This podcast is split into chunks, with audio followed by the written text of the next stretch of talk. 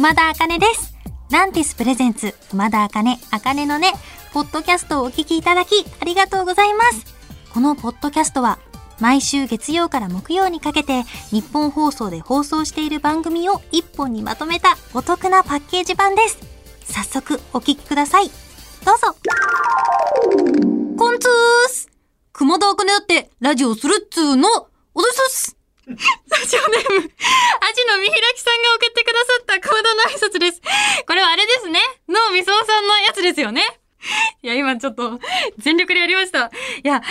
なんか、私すごい好きでずっと YouTube を見てるんですけど、最近なんか、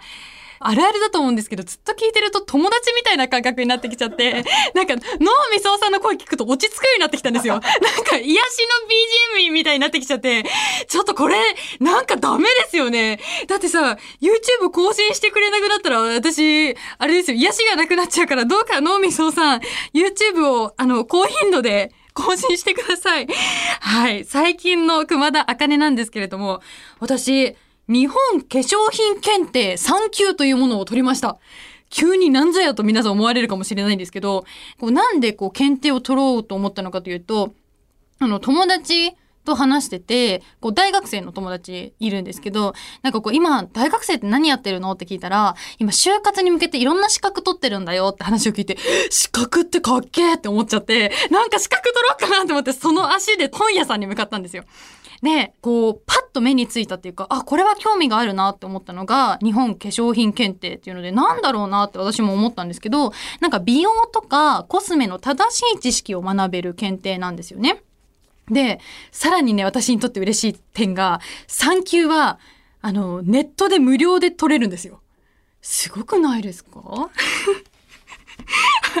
ちょっとなんか、本を読んだら3級は取れるレベルのものなんですけど、なんか正しい知識を入れられるから、なんか今後、私すごく美容に今ハマっていて、なんかちょっと知識とかを、インスタグラムとかツイッターで皆さんと共有していけたら、こう力になれることがあるんじゃないかなと思ったり、私昔からちょっと肌があの弱くて、なんか乾燥とかからも弱いので、なんかケアをね、正しいケアをして、もっと綺麗になれたらいいなぁなんて思ってます。で、そこからどんな検定とか資格が世の中にあるんだろうと思っていろいろ見てたら、なんか一個はね、無料で取れるものとか他にあるのかなと思ったら、姿勢検定っていう、あの、いい姿勢の検定で、それもインターネットで無料でできるから、ちょっと勉強しないで一回やってみようかなってって思って、ちょっとやってみたら取れなかったんですよ。だからやっぱりちゃんと本とか読んで、一回は勉強しないと無料のものでも取れないんだなって学んで、なんかね、その検定は、なんか、こう、学んだら多分体を楽に過ごす知識が多分身につくんじゃないかなと思って、問題的にはなんかね、なんかこの骨の数はいくつでしょうかとか、何歳からこの骨は動くようになるでしょうかとか、もう調べないと全然わかんないんですよ。だからちょっとそれが興味があるのと、あともう一つはね、ファスティング検定っていうのもあって、もういろいろあるから、今度いっぱい調べてって、日本化粧品検定も2級とかも取れるように頑張っていこうかなと思っています。以上、熊田茜の近況報告でした。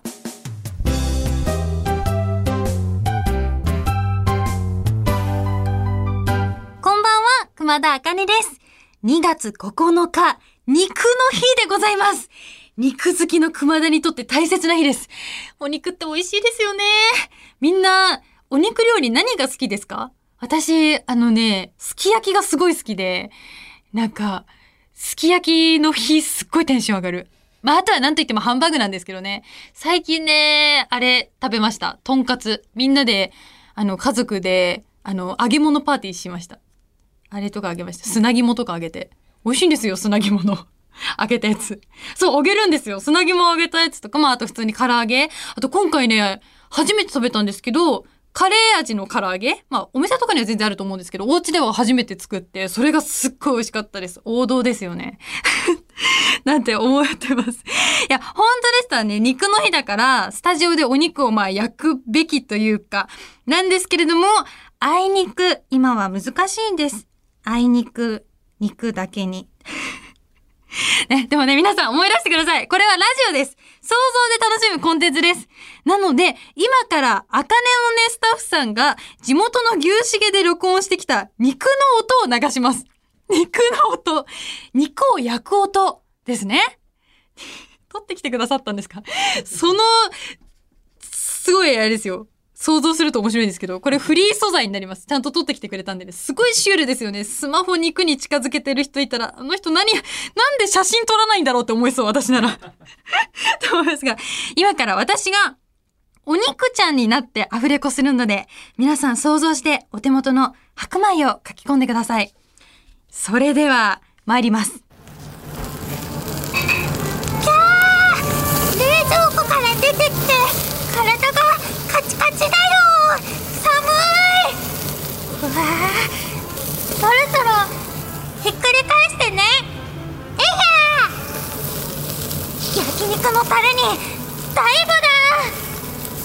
しみるさあ召し上がれ。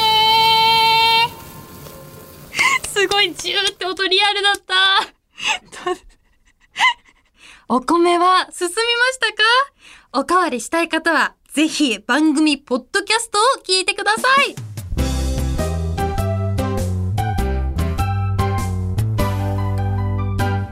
おじいさんは山へ芝刈りに、おばあさんは動く歩道へお散歩に行きましたとさ。ラジオネーム、緑の落ち葉さんが送ってくださった熊田の挨拶です。これ、桃太郎の冒頭シーンですよね。近代的だな。おばあさんめっちゃ楽しいですよ。いや、いいな。私もおばあちゃん乗せてあげたいですよ。ウィーンって。これ、桃もさ、動く歩道で流れてくるんですかね。どんぶらこっこ、どんぶらこっこのとこどうなるんですかね。ウィンウィンウィンウィン、ウィンウィンウィンウィン、スイーみたいな。ということで、まだまだ挨拶募集中です。さあ、最近の熊田茜なんですけど、私最近、あの、熊チャレ部、あの、声優グランプリさんとの YouTube の連動企画でやらせていただいている熊田茜の熊チャレ部っていうものをやらせていただいてるんですけど、それで、占い芸人のアポロンさんに、前占いを初めてしてもらってから、ちょっと占いにハマってしまいまして。でね、スタッフさんから、なんか占いってどこで見れるんですかって聞いたら、ネットで見れる椎茸占いっていうのがすごいよく当たるって聞いて、見てみたんですよ。こう雑誌の防具さんの中で、こう、椎茸先生かな？椎茸さん。こう、椎茸の形のキャラクターが占ってくれる占いがあって、毎週、はじめ、月曜日に更新されるんですけど、それがすごい当たるって言って見てみたら、本当によく当たるんですよ。なんか、2021年上半期の占いとかそういうのも書いてあって、で、そこから私ハマり始めて、週1じゃ物足りなくなっちゃって、ネットでいろんなの見て、なんかこう、辰年2021年、水亀座2021年とかいろいろ見てて、でもね、すごいですよ。今年、水亀座、私水亀座なんですけど、水亀座のあなた、いい年らしいですよ、2021年。なんかね、運気が向いてきてるんですって。私なんかこう、いろんな占いを見てて、そうそう、椎茸占いにね、恋愛の運気みたいなの書いてあるとこに、私が主役、ババーンって書いてあったんですよ。このババーンっていうのは、恋愛作品で、ババーンと、役とかね、舞台とか取れちゃったりするのかなって思ったりとか、あとなんかね、タイプ別占いみたいのがあって、朝日タイプとか海タイプとかそういうのがあるんですけど、あと上限の月タイプとかもあったかな。私は朝日タイプで、朝日タイプの人は、すごいマイペースなんですって。で、好奇心旺盛で、長所としては好きなことはガッて集中できるけど、興味ないことはちょっと飽き性というか、すぐいろんなことにチャレンジしたくなっちゃうらしくて、でもこれがすごい当たってるなと思って、いろんな占いに同じこと書いてあったんですけど、私確かにね、飽き性でいろんなものにチャレンジしたくなっちゃうんですけど、チャレンジしていくことによって成功がつかめる2021年でもあるらしいので、引き続きチャレンジをしていこうと思います。あとそうそう、2021年のラッキーカラー、世界的なラッキーカラーが黄色と灰色らしいんですよ。この間、たまたま着た衣装が黄色と灰色だったんです。いい年になる予感しかしないぜということで、皆さんにもいいことが起こりますように。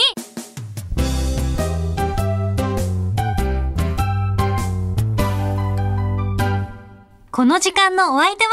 メイウェザーでしたラジオネーム、スライミーさんが送ってくださった熊田の挨拶です。今一瞬皆さんドキッとしたじゃないですか熊田間違えたぞみたいな。何ですか急に。メイウェザー。アメリカのボクサーさんらしいですよ。今ね、スタッフさんに聞いたらね、パンチが見えない方みたいです。パンチが見えないって何？私あの、一時期キックボクシングをやってたんですけど、パンチが見えないって全然想像できないですよ。よくよく考えたら、この時間のお相手って何なんですかね？みんな言ってますけどね。何なんだろう、これ。っていう。ちょっと答えをいつか見つけれたらいいですけど、挨拶ありがとうございます。まだまだ募集中です。さあさあ皆さん、いよいよこの時期が来ました。バレンタインです。バレンタインですよ、皆さん。なんかそわそわしちゃう季節なんじゃないですか？いや、私ね、最近、今までずっとお菓子作りに対して苦手意識があったんですよ。ああ、もうなんかどうやってもお惣菜になっちゃうんですよね。なんかご飯になっちゃうの、お菓子作ろうと思っても。なんですけど、最近、ちょっとちょいちょいインスタグラムとかにも上げてるんですけど、なんかおうち時間が増えたから、おばあちゃんも今一緒に住んでるし、ちょっと楽しいことしたいなと思って、ちょっと簡単なお菓子を作ってて、成功体験をしたら、なんか急にお菓子作りのやる気スイッチが入っていろいろ作ってるんですけど、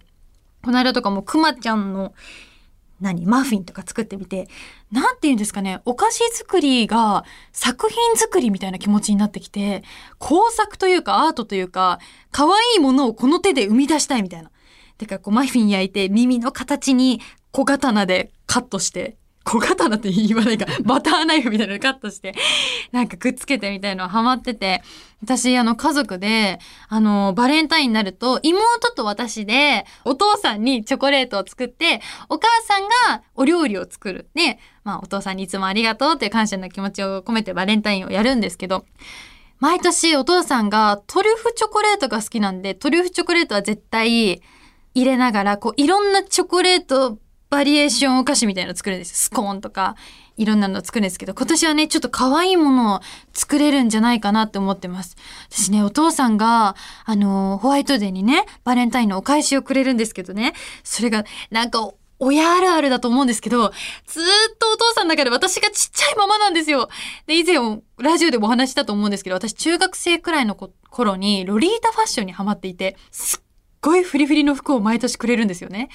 いや、聞いてくれたらいいじゃないですか。何欲しいとか、一緒に買い物って行ったりとか、ネットとかでどういうの欲しいとか、だったらわかるんですけど、お父さんが選んで、お父さんが買ってきてくれる。お父さんのセンスで。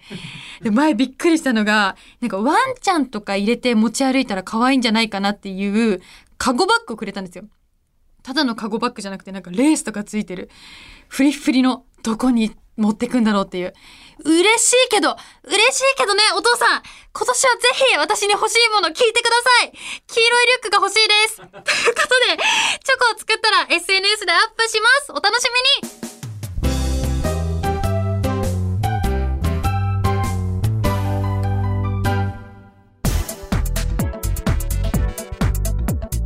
聞いていただきました。熊田あかね、あかねのね、いかがでしたか？この番組ではラジオの前のあなたからのメッセージをお待ちしています。あなたが日常で出会った格言、元気が出る言葉などを教えてください。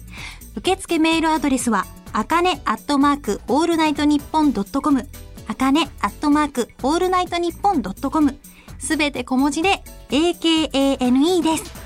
ツイッターは、ハッシュタグ、あかねのねをつけてつぶやいてください。最後のねは漢字の音になっております。また次回お耳にかかる日までお元気で、熊田あかねでした。まったねー。